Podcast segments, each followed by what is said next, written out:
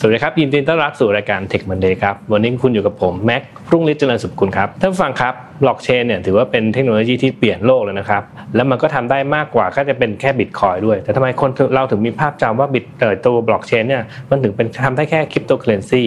วันนี้คุณเอก อัชวรานนท์ CEO บริษัท Future Computer Venture จอร์จะมาเล่าให้ฟังครับว่าการที่จะเข้าใจบล็อกเชนได้ปรุโปร่งเนี่ยต้องเข้าใจอะไรบ้าง ติดตามได้ในตอนนี้ครับ Tech Monday Podcast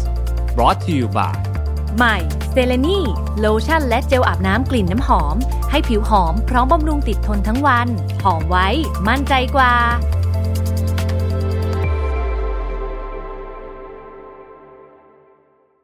ครับสวัสดีครับ สวัสดีครับ ก็เริ่มต้นเรื่องเลยก็คือหัวข้อวันนี้คือบล็อกเชนทำไมเข้าใจยาก เพราะจริงๆแล้วเรื่องนี้ผมเองก็ศึกษาบล็อกเชนมาสักพักแล้ว แต่พอเวลาทำงานเข้าจริง ๆ ก็ยังไม่ค่อยเข้าใจว่าตกลงมันมีอะไรมากมายให้ต้องให้ให้ไปอ่านต่อเนี่ยครับเอกพอจะช่วยอธิบายให้ท่านผู้ฟังฟังหน่อยได้ไหมว่าทำไม บล็อกเชนถึงเป็นเทคโนโลยีที่อืมมันดูเข้าใจยากจังเลยครับครับก็คือเหตุผลสำคัญเลยเนี่ยเพราะว่าอะไรเพราะว่าเราเห็นบล็อกเชนมัน pop up อยู่ทุกที่เลยอืมเรื่องนี้ก็มีบล็อกเชนเรื่องนี้ก็มีบล็อกเชนเรื่องนี้ก็มีบล็อกเชนเดี๋ยวเราก็ได้ยินคำว่าโทเค็นเราก็ได้ยินคำว่า NFT อืมเราก็ได้ยินคำว่าเกมไฟล์เราได้ยินคำว่า d e f i ต่างๆ นานาคือทุกอย่างมัน power ด้วยบล็อกเชนหมดอืมมันก็เลยทำให้เรางงว่าเฮ้ยทำไมมันอยู่ทุกที่เลยใช่ปะครับ ทีเนี้ยถ้าเรามาดูว่า จริงๆ มันคืออะไรล่ะอืมนะครับคำอธิบายง่าย ๆเลยเนี่ยนะครับก็คือบล็อกเชนเนี่ยมันเป็นฐานข้อมูลนะครับที่อยู่ในรูปแบบดิจิทัลนะครับที่มันมีกรรมวิธีให้คนมาเชื่อถือกันได้อืมอ่าเพราะแต่ก่อนนะครับก็คือไอตัวฐานข้อมูลที่เป็นดิจิทัลอะครับมันมีสิ่งที่เรียกว่าตัวกลางอืมนะครับมาเป็นคนจัดการข้อมูลนั้น ซึ่งมันอาจจะไม่โปร่งใส นะครับอย่างเช่นมันมีแอดมินอืมใช่ป่ะครับพอมันมีแอดมินแอดมินไปแก้ไขเปลี่ยนแปลงอะไรหรือเปล่าเราก็ไม่รู้อืมนะครับคือบล็อกเชนมันเป็นฐานข้อมูล ด้านดิจิทัลที่คนเชื่อถืออ่านะครับครับอะและจริง ๆ มันก็แก้ไขเปลี่ยนแปลงไม่ได้ด้วยแหละอืมอ่าแต่จริงๆแล้วเบสิกแล้วถ้าถ้าเอาแบบว่าให้แบบว่าเด็กๆเด็กๆเข้าใจแบบผมผมแบบผมเนี่ยนะเข้าใจบล็อกเชนตรงๆตัวเลยมันก็คือบล็อก ของข้อมูลเนาะแล้วก็เป็น chain ก็คือมันเรียงต่อต่อกันเป็นร้อยเป็นเหมือนเป็นใช่เป็น chain เนาะอะถ้าผมส่วนออันธินี้มับานยแปลงร่างมันกลายเป็น database แล้วเหรอใช่ครับ คือถ้าผมอธิบายง่ายๆนะครับ ก็คือว่าการเก็บข้อมูลนะครับ สมัยก่อนนะครับ ที่มันเป็นโลกของการมีตัวกลางเนี่ยนะครับ และคนคนเดียวเก็บอะเราเก็บข้อมูลเป็นถังความหมายอะไรก็คือคิดง่ายๆเหมือน Excel นะครับ Excel เวลาเราเก็บข้อมูลเราก็จะเก็บข้อมูลต่อมันไปเรื่อยๆ ในถังนั้นน่ะยาวไปเรื่อยๆ จนมันเต็มชีตเลย หรือจริงๆก็คือไปได้เรื่อยๆเลย นะครับอันนี้คือการเก็บข้อมูลคนเดียวครับนะครับพอเราเริ่มต้องมาเก็บข้อมูลหลายคนนะครับเพราะว่าบล็อกเชนเนี่ยนะครับที่มันทำเนี่ยมันเป็น Database หรือเป็นฐานข้อมูลที่หลาย ๆ คนมาช่วยเก็บ เพราะมันจะได้เชื่อถือกันได้อืมนะครับถ้าสมมุติเราเก็บเป็นถังและให้หลายคนเก็บยาก ถูกป่ะครับใช่ใช่เพราะมันจะอัปเดตกันทีโอ้โหถังสองคนเหมือนกันหรือเปล่าถังทุกคนเหมือนกันหรือเปล่า ถ้าพูดถึงวิธีแบบเดิมนะโอ้แค่ synchronize database ก้อนต่อใช่ก้อนก็โอ้ปวดหัวจะแย่อยู่แล้วครับอืมวิธีเขาก็เลยบอกว่าอ่าโอเค อย่างนี้เก็บ Data จากถังเป็นกล่องอืมอ่าแต่ละกล่องก็คือจะมีเวลาของมัน อาจจะเก็บเวลา 5 นาทีครับยกตัวอย่างนะครับ ก็คือว่าข้อมูลกล่องแรกเราเก็บข้อมูล 5 นาทีอืมนะครับเหมือนกับ Excel อะแทนที่จะเก็บต่อไปเรื่อยๆคือเป็น Excel หนึ่งเก็บแค่ข้อมูล 5 นาที เสร็จปุ๊บก็หยุด หยุดอ่าอ่าแล้วก็เอากล่องใหม่มาเก็บข้อมูลต่อมาอืมแล้วก็ให้มันรู้ว่ากล่องไหนต่อกล่องไหนอ่าไปเรื่อยๆโอเคเวลาที่มีการเก็บหลายคนนะครับ เราจะสนใจแค่กล่องใหม่อืมเพราะกล่องเดิมอะเราเก็บกันมาแล้วอืมใช่แล้วเราก็มีกรรมวิธีที่มันให้แก้ไขข้อมูลกล่องเดิมไม่ได้อ๋อแล้วทุกคนเวลา verify กันก็ verify กันที่กล่องล่าสุดเท่านั้นครับมันเลยเรียกว่า blockchain ใช่ นะครับอืมอืมโอเค อันเนี้ concept concept เนี้ยที่ว่าจริงๆเราเราทางรายการก็คุยกับแขกหลายท่านมาเรียบร้อย concept เนี้ยน่าจะน่าจะเข้าใจได้ แต่ทำไมเวลาแอปพลิเคชันต่างๆ มันถึงแบบอืมอันนี้ก็ blockchain NFT ก็บอกเชนนู่นนี่นั่นก็บอกเชนครับมันเป็นยังไงครับเอกครับอันเนี้ยผมอาจจะต้องเกริ่นให้ฟังว่าทำไมตัว blockchain เนี่ยเป็นเทคโนโลยีที่ไม่เหมือนเอ่อเทคโนโลยีอื่นๆเอ่ออย่างเช่นเทคโนโลยีอื่นๆ ถ้าผมยกตัวอย่างนะครับ อย่างเช่นเอ่อ AI นะครับโรบอติกหรือพวกเอ่อ VR หรือ AR นะครับจะเห็นเลยว่าเทคโนโลยีพวกเนี้ยมันจะมีขาเทคโนโลยี innovation เกิดขึ้นมาอืมนะครับก็คืออย่างตัว AI เนี่ยนะครับก็คือทำให้มันประมวลผลได้เร็วใช่นะครับอืมตัว robotic เหมือนกับมาทำงานบางอย่างแทนคนได้อ่าใช่ปะครับเทคโนโลยี VR AR มันก็คือเป็นเรื่องของโลกเสมือนนะครับมันมาจากขาเทคโนโลยี innovation ครับนะครับ แต่ของบล็อกเชนเนี่ยนอกจากเทคโนโลยีอินโนเวชันแล้วเนี่ยนะครับมันยังมีเรื่องของ business model innovation นะครับก็คือเรียกว่ามันสามารถคิดวิธีทางการทางธุรกิจเนี่ยบนบล็อกเชนได้นะครับถ้าเราคิดง่ายๆก็คือว่าบล็อกเชนเป็น database ถูกป่ะครับครับ พอมันเป็น database ปุ๊บเนี่ยทุกธุรกิจมี database หรือเปล่า ก็มีทั้งนั้นแหละ ทุกทุกธุรกิจเลยทุก sector เลยมี database ถูกป่ะครับทุกคนเก็บข้อมูลฉะนั้นเนี่ยมันสามารถเอาไปประยุกต์ได้สำหรับทุกธุรกิจเลยเพราะมันเป็น database อ่าเริ่มต้น fundamental ก่อนคือถ้าเกิดว่าเป็น database มันก็ทำได้ทุกแอปพลิเคชันแหละใช่ครับทีนี้มันก็ต้องมานั่งดูว่ามันเหมาะกับธุรกิจประเภทไหนนะครับถ้าถามว่ามันเหมาะกับธุรกิจประเภทไหนก็คือมันต้องเป็นเป็นการเหมาะกับธุรกิจที่มันต้องมีการ share Data กัน ฉะนั้นเนี่ยถ้าสมมุติเราเริ่มมาดูที่ use case แรกของบล็อกเชนนะครับมันคือ Bitcoin นะครับคือเรียกว่า บิตคอยกับบล็อกเชนมันเกิดขึ้นมาพร้อมกันนะครับคนจะอาจจะสับสนนิดนึงว่าเอ๊ะบิตคอยคือ blockchain blockchain คือบิตคอยหรือเปล่าอืมใช่อันนี้เป็นผมว่าเป็นเป็น common ที่คนทั่วไปเขามีภาพอยู่ในนั้นเลยนะใช่ฮะคือถ้าจินตนาการง่ายๆมันจะเหมือนกับว่าตัวหนึ่งเป็นเทคโนโลยี ตัวหนึ่งเป็นแอปพลิเคชันแต่บังเอิญมันเกิดพร้อมกันมันเลยแยกกันยากนะครับถ้าคิดง่าย ๆ เหมือนกับหลอดไฟครับ ถ้าวันที่หลอดไฟมันเกิดพร้อมไฟฟ้า เราจะแยกไม่ออกว่าตรงไหนคือหลอดไฟอันไหนคือไฟฟ้านะครับแต่ไฟฟ้าเนี่ยสามารถสร้างได้หลายแอปพลิเคชันเพราะอะไรไฟฟ้าไปใส่ทีวีก็ได้ทีวีก็ได้ไฟฟ้าไปใส่รถยนต์รถยนต์ก็ได้นะครับก็คือเรียกว่ามันบล็อกเชนเหมือนขาเทคโนโลยีนะครับแอปพลิเคชันก็คือบิตคอยมันเหมือนหลอดไฟแต่ นะครับไฟฟ้าคือบล็อกเชนเนี่ยมันสามารถไปทำได้หลายแอปพลิเคชันเพราะมันเป็น database ครับนะครับทีนี้พอเรามาคุยเรื่องบิตคอยเนี่ยถามว่าเอ๊ะตัวบล็อกเชนมันมี business model innovation ยังไงนะครับอย่างตัวบล็อกเชนเนี่ยนะครับมันมีวิธีการที่สร้างนะครับ incentive ให้คนอยากมาช่วยกันเก็บข้อมูล ใช่เพราะมันเป็นดิจิทัลไลน์เนาะใช่ครับก็คือมันก็ต้องมีคนช่วยกันเก็บนะครับอย่างเช่น ฐานข้อมูลของบิตคอยว่าใครถือเท่าไหร่อยู่ มันต้องมีคนช่วยกันเก็บครับถูกป่ะครับเขามีวิธีในการดึงดูดคนให้มาช่วยกันเก็บตัวนี้นะครับถ้าเขามีแค่บล็อกเชนอย่างเดียว แล้วเขาไม่มี business model innovation ตรงนี้ขึ้นมา สิ่งนี้ก็จะไม่เกิดนะครับสิ่งตรงเนี้ยที่มันเกิดขึ้นมา เพราะว่าเขามีวิธีการ incentive สิ่งที่เขาอินเซนティブมันก็เหมือนไอ้ตัวที่เราได้ยินกันแหละครับ Bitcoin mining อืมใช่นะครับขุดเหมืองอ่าการทำเหมืองจริง ๆ แล้วเนี่ยก็คือเราเข้ามาจอยเพื่อเป็นคนช่วยเก็บข้อมูลในตัวบิตคอยนั่นเองนะครับแล้วเขาก็จะแจกอินเซนティブให้ ซึ่งอินเซนティブที่แจกให้ก็คือบอกรีวอร์ดก็คือใครปิดบอกได้ได้รีวอร์ดก็คือเหรียญใหม่ที่งอกขึ้นมาให้กับคนนั้นเป็นค่าตอบแทนที่คุณมาช่วยกันเก็บข้อมูลนะครับจะเห็นเลยว่ามันมีขาทั้งในเชิงของ ฐานข้อมูลเดต้าเบสเพียวๆนะครับที่ช่วยกันเก็บนะครับกับอีกขาหนึ่งก็คือขาที่แบบว่าอ่าทำยังไงให้คนอยากจะมาเก็บด้วยกันนะครับก็คือให้อินเทนทีตัวนี้มันถึงเกิดขึ้นได้นะครับจริงๆมันก็คือ อ๋อโอเคเขาพอเริ่มเริ่มจะเริ่มจะมองเห็นภาพแล้ว เพราะว่ามันคือการเอาเทคโนโลยีมาแต่ว่าเทคโนโลยีแค่นี้มันไม่ใช่แค่เทคโนโลยีอารมณ์เหมือนนั่นอื่น มันคือมีการเอาเหมือน economy หรือว่าอาการดึงดูดคนให้มาช่วยทำด้วยมาอยู่ในนี้แหละในตัวเดียวกันครับเขาก็เลยมีคำเรียกว่า crypto economy นะครับอย่างถ้าสมมติเป็นอะไรที่เป็นพวกคริปโตเคอเรนซีต่างๆ นะครับพวกที่ทำลอกบิตคอยนั่นแหละนะครับมันก็จะต้องมี crypto economy แต่ถ้าสมมุติว่ามันมีแอปพลิเคชันอื่นๆเนี่ยมันจะมีสิ่งที่เรียกว่า tokenomic นะครับก็คือ economic ของโทเค็นเพื่อทำให้ทุกคนมาช่วยกันทำอะไรบางอย่างincentive เพิ่งเริ่มเพิ่งเริ่มจะเห็นภาพชัดเจนก็คำนี้แหละ คือให้คนมาช่วยกันทำผ่านโทเค็นมันเป็นการทำอะไรบางอย่างใช่ครับแล้วให้ incentive ผ่านโทเค็นครับ อ๋อโอเค ที่เราเห็น d e f าเกมไฟหรือเออ Play to Earn ทำ bot ตระกูล Earn to Earn ทั้งหลายแหละก็ตระกูลนี่แหละเขาก็จะมีมีมี tokenomic ก็คือเรียกว่าวิธีการสร้าง incentive ให้คนเข้ามาใน ecosystem แล้วช่วยทำอะไรกันได้ที่มันเข้าใจยากเนี่ยก็คือมันมีด้าน business model innovation อย่างที่บอก คือมีคนมาคิด business ใหม่ ๆ บนบล็อกเชนกันเยอะนะครับ ซึ่ง use case มันจะมีหลากหลายเลยนะครับ ถ้าสมมติอยากจะให้เห็น ภาพมากขึ้นนะครับ ก็คือว่าในส่วนแรกเราเคยได้ยินว่าบล็อกเชนมันคือ foundation ของคริปโตเคอเรนซีถูกป่ะครับ เพราะว่าอะไร เพราะทุกคน Copy Bitcoin มาถูกครับ คนที่ปิด Copy Bitcoin มาปุ๊บก็คือมันใช้บล็อกเชนกันหมดนั่นแหละเขาเลยบอกว่ามันเป็น foundation ของคริปโตเคอเรนซีซึ่งตรงเนี้ยมันยังไม่เท่าไหร่เพราะอะไร เพราะว่าเราก็นึกว่าบล็อกเชนมาใช้ได้แค่ทำคริปโตเคอเรนซีแต่ตอนที่มันมีการ ทำเรื่อง smart contract ขึ้นมาครับนะครับคือเรียกว่าฐานข้อมูลที่เราทำเนี่ยเรา coding บนฐานข้อมูลนั้นอืม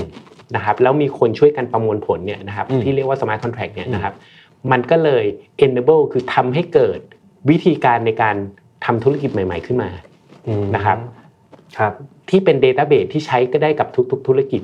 มันก็เลยเรียกใหม่ว่าจากเดิมที่เป็นแค่ Foundation ของ Cryptocurrency มันเลยบอกว่ามันเป็น Foundation ของเว็บ3.0อ๋อ เพราะจริงๆธุรกิจเว็บเนี่ยนะครับก็คือมัน apply ได้กับทุก industry นั่นแหละเออโอเคโมเดลมันก็จะเป็นแบบเหมือนเป็นที่ตรงกลางที่ทำให้คนสามารถที่จะเอามาคิดอยากจะทำอะไรก็แล้วแต่จินตนาการเลยนะใช่ครับก็คือมันก็เลยกลายเป็น Foundation ของเว็บ 3.0 ขึ้นมาครับนะครับแปลว่าอะไรแปลว่ามันเริ่ม apply ได้กับหลาย ๆ ธุรกิจแล้วเออมีแอปพลิเคชัน สามารถอ่ามีแอปพลิเคชันที่ขี่อยู่บนเอ่อตัว database เนี้ยได้ว่าใช่ครับอยากทำอะไรก็ทำแล้วล่ะอืมใช่ครับ ถ้าสมมติผมอยากจะเล่าให้แบบมันง่ายมากขึ้นนะครับ จุดเริ่มต้น first use case ของ Bitcoin มันคือพวก cryptocurrency อ่าถูกไหมครับ cryptocurrency ก็คือโมเดลของมันก็คือ decentralized currency นี่แหละครับนะครับที่ทำให้ทุกคนเนี่ยถือของอันนั้นเนี่ยแล้วมันเป็นของตัวเองจริงอืมๆนะครับไม่ได้พึ่งระบบเงินที่อยู่ในธนาคารอืม use case ถัดมาเนี่ยนะครับมันก็จะเริ่มเป็น use case ของการที่บอกอ่าโอเค บล็อกเชนมันคือฐานข้อมูลที่แชร์กันนะ แล้วเราเชื่อถือกันได้อืมใช่ไหมครับ มันก็จะเริ่มมันมันก็จะเริ่มมี use case ของการที่มันเป็น decentralized database อืมคือข้อมูลที่แชร์กันตรงกลาง แล้วทำยังไงให้คนเนี่ยทำงานกันได้เร็วขึ้น ก็ต่างคนต่างเก็บ แล้วก็จากการที่เราเชื่อถือข้อมูลกันครับอืมนะครับ ตัวเนี้ยนะครับมันเอามาช่วยในการที่ทำให้ operation efficiency ยังไงนะครับ ก็คืออย่างพวกที่เอ่อเราจะได้ยินว่าเอ่อพวก procure to pay นะครับบนบล็อกเชนอืมนะครับก็แปลว่าอะไรก็คือ แปลว่าเวลาเปิด invoice เอ่อเปิด LC ใช่ไหมครับธรรมดามันต้องมีตัวกลางที่เป็นแบงก์อืมถูกไหมครับครับว่าบอกว่าคนเนี้ยมีเงินถูกไหมครับแต่ตรงเนี้ยพอมันเปิด LC อยู่บนบล็อกเชนปุ๊บเนี่ยมันสามารถเชื่อถือกันได้เลยว่า อันเนี้ยมีเงินจริงอืมเพราะตัวตัวบล็อกเชนเอง mechanic ของมันจะทำให้ไอ้ไอ้สิ่งที่เราอยากจะบอกเนี่ยมันน่าเชื่อถือได้อยู่แล้ว ใช่อืมใช่ครับอ่าอย่างเงี้ยครับเป็นตัวอย่างเบื้องต้นก็คือมันเริ่มมีแนวคิดเรื่อง decentralized database อืม use case ของมันก็จะเป็นเรื่องของ operation efficiency อ่าแต่ว่าถ้าเกิดขยายความนิดหน่อยก็คืออ่าโอเค อย่างตัวอย่างเมื่อกี้เนี่ยเราเปิดเอ่อ LC ขึ้นมาของเราเอง แล้วมัน to earn ยังไงอะ อ่าอันนี้ไม่ได้เกี่ยวกับ to earn ครับเพราะมันยังไม่มี business model เข้ามาเกี่ยวข้องอ่ามัมันครับเป็นแค่ use case ที่ทำให้การดำเนินธุรกิจมีประสิทธิภาพมากขึ้นอืมโอเคทำงานได้เร็วขึ้นอ่าทำงานได้เร็วทำงานได้ขึ้เร็วขึ้นมันก็จะมีเรื่องของการที่บอกว่าอ่าโอเค เร็วขึ้นถูกลงเป็นหลักครับอ่าเรื่อง operation efficiency คือเร็วขึ้นถูกลงอืมอ่านะครับเสร็จปุ๊บ use case ถัดมามันก็จะเป็นพวกแบบอ่า decentralized computing นะครับก็คือช่วยช่วยกันประมวลผล อันนี้ก็จะเป็นโมเดล ค่อยๆ เริ่มมาแล้วนะครับก็คือพวก smart contract อย่างเช่นพวก Ethereum หรือไอตัว Cardano ต่างๆ นานานะครับทีเนี้ยอันนี้ก็ยังเป็น use case ที่เป็นแบบกึ่งๆ operation efficiency นะครับแต่ use case ถัดมาที่มันเริ่มมาเป็น business model หรือ business innovation เนี่ยนะครับมันก็จะเริ่มมาแล้วว่าอ่าโอเค มันก็จะมีเรื่องของพวกแบบอ่ายกตัวอย่างนะครับ อย่างเช่น decentralized finance นะครับแปลว่าอะไรก็คือว่าเราเริ่มเอา database แบบบล็อกเชนเนี่ยมาใช้กับวงการการเงินครับในโมเดลธุรกิจที่เป็นการเงินนะครับพวกนี้ก็คืออะไรก็คือแบบว่าอ่าโอเค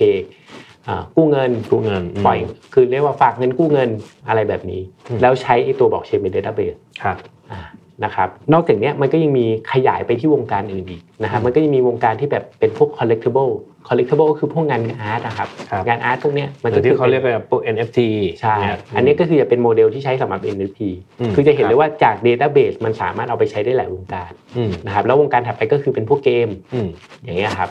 พอเป็นอย่างนี้ปุ๊บเราก็เลยเริ่มเห็นบล็อกเชนอยู่ทุก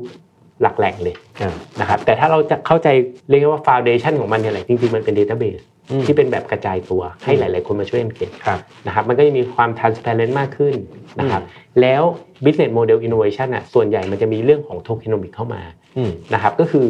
tokenomics จริง ๆ แล้วเนี่ยนะครับมันก็คือเป็นการที่เอา incentive ให้หลาย ๆ คนที่มาอยู่ใน ecosystem เนี่ยนะครับอยากจะทำอะไรบางอย่าง เพื่อให้ ecosystem มันใหญ่ขึ้น อืมโอเคคือพูดมาถึงเป็นพูดมาถึงตรงนี้แล้วอะจริง ๆ แล้วที่เอกอธิบายมาทั้งหมด จริงๆแล้วเออเริ่มฟังดูเหมือนง่ายนะ เพราะว่าจริงๆ มันก็ไม่มีอะไรเลยนี่มันก็เป็น database เพียงแต่ mechanic ของ database มันเกี่ยวข้องกับการดึงดูดคนให้ช่วยมาทำอะไรบางอย่าง ที่ทำให้มันเกิดขึ้นเท่านั้นแหละตอนนี้มาสองอันรวมกันปุ๊บก็เลยมีทั้ง database แล้วก็มีทั้ง business innovation ใช่ก็คือมี business ด้วยก็คือจะทำธุรกิจอะไร แล้วก็มีการ incentivize ก็คือครับมีการสร้างแรงจูงใจให้คนมาช่วยกันทำครับอืมถ้ามันอยู่ใน condition นี้ก็จะเกิดแอปพลิเคชันบนนี้ได้ใช่ถูกไหมได้หลาย ๆ ธุรกิจอืมฉะนั้นมันเลย pop up ไปทั่วเลยอืมนะครับคือก็เรียกว่าในหลต้องถ้าเกิดคิดว่าจะทำใช้บล็อกเชนมาทำอะไรเนี่ยต้องคิดใหม่แล้วล่ะคือถ้าเกิดมาคิดแบบแบบเดิมๆ มันก็จะไม่มันไม่อยู่บนฟันดัมเ n นทัลของของบล็อกเชนแล้วถูกไหมครับส่วนใหญ่คนเวลามีเทคโนโลยีใหม่ๆนะครับอืมทุกคนก็คิดมาดูว่าอ่าโอเคทำยังไงให้แบบเอ่อทำงานได้เร็วขึ้นอืมอ่าค่าใช้จ่ายถูกลงเป็นหลักครับนะครับแต่ไม่ได้มาโฟกัสเรื่องของการที่ทำยังไงให้มันมาสร้างธุรกิจใหม่ ๆ ให้กับตัวเองได้อ๋อมันเลยงงใช่ครับมันเลยเข้าใจยากใช่ครับอืมแล้วก็ คนที่มาสร้างธุรกิจใหม่ๆเนี่ยส่วนใหญ่ก็คือจะเป็นพวกสตาร์ทอัพเว็บทรีต่างอืมๆแต่อันเนี้ยสิ่งที่เห็นก็คือว่าพวกบริษัททั่วไปยังไม่คิดเรื่องนี้เลยอืมก็อาจจะตามไม่ทัน ก็อาจจะตามไม่ทันอืมนะครับ อย่างตอนเนี้ยที่ผมทำมันก็จะมี use case ที่เขาเริ่มเอาไอ้เรื่องพวกเนี้ยมา adopt ใช้อืมนะครับประยุกต์ใช้กับธุรกิจจริงครับๆนะครับอย่างเคสที่ผมทำก็จะเป็นของ RS Popcoin อืมนะครับครับที่เอามาประยุกต์ใช้อะลองเล่าให้ฟังหน่อยนะทำครับทำยังไงนะตัวตัวอย่าง IS Popcoin อะครับก็คือวิธีการของเราเนี่ยนะครับก็คือการที่นะครับเราสร้าง new business ให้กับ IS Group อืมนะครับซึ่ง business นั้นเนี่ยนะครับเราดูมาจากสิ่งที่เขาประสบปัญหาอยู่ ธุรกิจ IS เนี่ยนะครับมันก็จะเหมือนเอ่อพวก content provider ครับนะครับคือผลิตคอนเทนต์มาให้คนเสพนะครับซึ่งรายได้ของการ คนผลิตคอนเทนต์มาให้คนเสพอะครับมี 2 ส่วนก็คือ 1 ให้ user จ่ายครับนะครับใช่อืมกับ 2 ก็คือให้คนมาสปอนเซอร์ใช่ advertising model อ่าอืมใช่ครับครับคือไอ้เรื่องการให้คนมาสปอนเซอร์อะครับถ้าเป็น 10 ปีที่ผ่านมา ไม่ค่อยมีปัญหาอะไรใช่เพราะว่าการ spend เงินไปใส่ media อืมนะครับ มันวัดผลไม่ได้อ๋อฉะนั้นแค่เกลี่ยเงินไปมาก็จบอืมนะครับ แค่คุยกันตามความพอใจด้วยอะไรบางอย่างแล้วฉันพอใจแบบเนี้ยอืมใช่ก็จ่ายตังค์แล้วครับอืมแต่พอยุคหลังเนี่ยนะครับสามถึงห้าปีที่ผ่านมามีเดียมันวัดผลได้มันว่าจากผลได้หมด ยอดไลค์ยอดคลิกยอดเอ่ออะไรก็แล้วแต่ใช่จากพวก Facebook Google อะไรพวกเนี้ยนะครับ YouTube เนี่ยนะครับมันวัดผลได้เลยคนดูกี่ที่กดต่ออะไรยังไงดูได้หมดนะครับอันนี้ก็เริ่มเป็นเพนพอยของเขาแล้วครับนะครับฉะนั้นสิ่งที่เราทำเรารู้แล้วว่า business model ของเขาคือ การที่มีคอนเทนต์ดีๆ คนอยากจะเสพคือคอนเทนต์ก็จะไปดึงดูด user ครับใช่ปะครับ user เนี่ยนะครับก็จะไปดึงดูด business หรือแบรนด์ต่างๆ ที่อยากจะมาขายของใช่หรืออยากทำทำสื่อสารการตลาดกับธุรกิจอันนี้อืมเขาเลยมาจ่ายสปอนเซอร์ครับทีนี้เราก็หาวิธีว่าอะทำยังไงให้ไอ้ตัวเนี้ยมันวัดผลได้อืมและทำให้ business หรือแบรนด์เนี่ยที่จะจ่ายเงินค่าสปอนเซอร์เนี่ยนะครับเขามีประสิทธิภาพในการ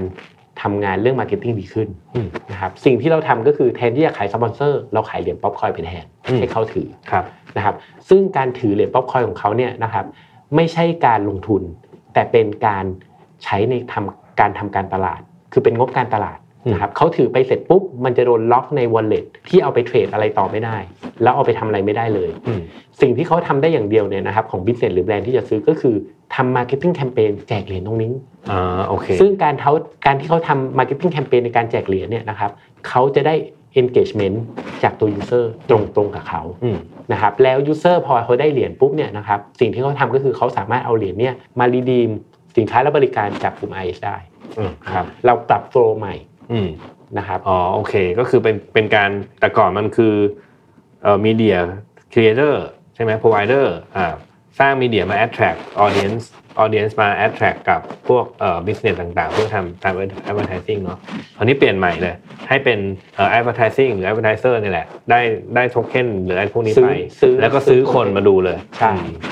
ครับครับก็เปลี่ยนโมเดลอย่างเงี้ยเราก็ทำ business model ใหม่ๆให้เขาอะไรอย่างเงี้ยอืมอืมครับอืมอันนี้เป็นตัวอย่างเฉยๆซึ่งอืมจริง ๆ แล้วมันมีรายละเอียด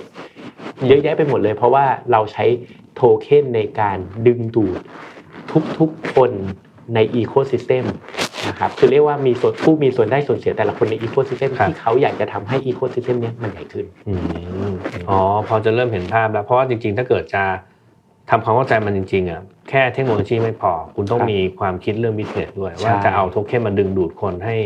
ให้เกิด business ได้อจะย่างไรถูกไหม อาจจะต้องเริ่มคิดก่อนว่า เราจะทำ business อะไร ecosystem ที่เราอยากจะสร้างคืออะไร มีคนที่จะเข้ามาใน ecosystem นี้อะไรบ้าง แล้วจะสร้าง incentive ให้ทุกคนยังไงมีตัวอย่างใน business อื่นไหมครับที่ไม่ใช่ป๊อปคอยน์นะอ๋อจริง ๆ เราก็มีเรียกว่าลูกค้าเราก็จะเป็น business ใหญ่ๆหลายๆเจ้าครับแต่แต่ตอนนี้เราอาจจะยังเล่าไม่ได้ว่ามันมี use case อะไรอย่างนี้โอเค แล้วอย่าง GameFi ล่ะที่เขาทำที่เขาเป็นที่เขาบอกว่า play to earn อะไรพวกเนี้ยเขาทำยังไงนะ คือจริงๆไอตัว pay to earn เนี่ยนะครับอืมณปัจจุบันน่ะโมเดลมันยังไม่ sustainable อืมก็คือมันยังไม่ยั่งยืนเราก็จะเห็นว่ามันมีตัวที่ได้ user ไปเยอะๆ เสร็จปุ๊บมันก็จะมีคำเรียกว่าวงแชร์แตกนะครับก็คือว่าโมเดลมันไม่ sustain เนี่ยนะครับอืมคนก็เลิกเล่นกันไป เพราะอะไรมันไม่ได้เงินแล้ว เพราะเวลาคุณเป็นเกม คุณดึงคนมาด้วยเงินถูกป่ะครับถ้าเงินไม่มีให้เขาเขาก็ไปอืม แต่จริง ๆ แล้วอะเกมเนี่ยมันมีความสนุกในการเล่นอืมใช่ปะครับ คือเราต้องมีรูปแบบในการทำธุรกิจที่มันดีกว่า แค่คนมาเล่นแล้วให้ตังค์ อ๋อโอเค คืออาจจะตั้งตั้งต้นผิดไปนิดหน่อย คือของ GameFi เนี่ยเขาเอาใช้โทเค็นมาดึงดูดให้คนมาเล่นเกมใช่ไหมครับแต่จริงๆในคลาสสิกใน classic business model อื่นเนี่ยเป็นโมเดลของเดิมของๆเกมเนี่ยอะของเกมเกม attract คนดูด้วยความสนุกของมันเอง ใช่ด้วยความสนุกของมันเองอืมนะครับซึ่งจริง ๆ แล้วเนี่ยเขาอาจจะต้องหาดูว่าเฮ้ยมันมีวิธีครีเอทีฟยังไงที่ใช้โทเค็นมาช่วยอืมอย่างเช่น ถ้าสมมติว่าเขาดึงคนกลุ่มแรกมา สามารถที่จะ feedback เกมให้เขาได้ แล้วเขา develop เกมที่ดีขึ้นให้คนติดอืมแล้วใช้โทเค็นดึงดูดตอนแรก อาจจะเป็นวิธีที่ใช่อาจจะเป็นวิธีที่ดีกว่าด้วยใช่เพราะว่าให้คนเล่นเกมอยู่แล้ว เพราะฉะนั้นคุณใช่จะมารีวิวได้ก็โอเคแหละ เพราะคุณเสียแรงรีวิวฉันเลยใช่ให้เขาอาจจะให้อะไรอย่างนอกจากรีวิวเขาอาจจะคอมเมนต์ว่าเกมมันไม่สนุกตรงไหนหรือปรับอะไรยังไงดีอืมอย่างเงี้ยครับอืมเพราะว่าอะไรเพราะว่าถ้าเกมอะครับลองจินตนาการสมมติว่าเกมเราทำออกมา คนเล่นแล้วไม่สนุกบางทีเขาไม่บอก แล้วคนเล่นก็น้อยอืมแล้วก็แล้วเราก็ไม่ได้โดยที่ไม่รู้โดยที่ไม่รู้อะไรเลยใช่แล้วเราก็เจ๊งไปอืมแต่ว่าถ้าสมมติมันมีเกมที่มันมี feedback loop ที่เร็วปะพัฒนาเกมได้เรื่อยๆ แล้วทำให้มันสนุก แล้วมันก็มีคนที่เข้ามาเล่นแล้วสนุกต่อเนื่องในระยะยาวมันก็ช่วยได้โอ้ซึ่งเดี๋ยวหลังนี่ก็เริ่มจะเห็นเกมประเภทแบบนี้นะแบบที่มันเป็น Open Ended เหมือน Open Open World อะไรบางอย่างแล้วก็ปรับปรุงอยู่ตลอดเวลา มันก็ครับสามารถที่จะเอาระบบเนี้ยเข้ามาใช้ได้เพราะว่าใช่จะเอา feedback มาปรับปรุงมันใช่เรื่อยครับฉะนั้นเราจะเห็นเลยว่าเรื่องบล็อกเชนมันไม่ใช่แค่เรื่องของเทคโนโลยีที่เอามาใช้ในการทำให้ดำเนินธุรกิจแบบมีประสิทธิภาพคือ เร็วขึ้นถูกลงๆอืมแต่จริง ๆ แล้วเนี่ยนะครับที่คนงงกับมันเยอะมากก็เพราะว่ามันประยุกต์ใช้ในการคิด ธุรกิจใหม่ ๆ ได้อีกเยอะเลยครับอืมก็คือมันจะต้องมีส่วนของ business innovation เข้ามาเกี่ยวข้องครับแต่เขาวเนี้ยไอ้ business innovation เนี่ยมันเรื่องยากของเรา เพราะว่าอ่าถ้าเราคิดได้ เออ มันก็จะกลายเป็น business ใหม่ ๆ ซึ่งปกติแบบ business ใหม่ๆ มันไม่ได้เกิดขึ้นง่ายๆหรอกเนาะใช่ครับก็ขอบคุณสำหรับเวลาที่เอกมาให้อธิบายความรู้นะครับ วันนี้เนี่ยได้ได้ได้ความรู้ของบล็อกเชนเพิ่มเพิ่มไปอีกเลเวลหนึ่งเลยผมเองก็งงๆอยู่เหมือนกันว่าเออเออบล็อกเชนมันก็เป็นบล็อกกับเชนต่อเนื่องกันธรรมดาเลยทำไมอ่านเท่าไหร่มันก็ยังไม่ค่อยเข้าใจสักที วันนี้ได้คำตอบแล้วครับครับโอเคขอบคุณมากครับครับก็ขอบคุณทุกท่านที่ติดตามนะครับ แล้วก็จนกว่าจะพบกันใหม่สวัสดีครับสวัสดีครับ Take Monday Podcast Presented by เซเลนีโลชั่นและเจลอาบน้ำกลิ่นน้ำหอม หอมไว้ มั่นใจกว่า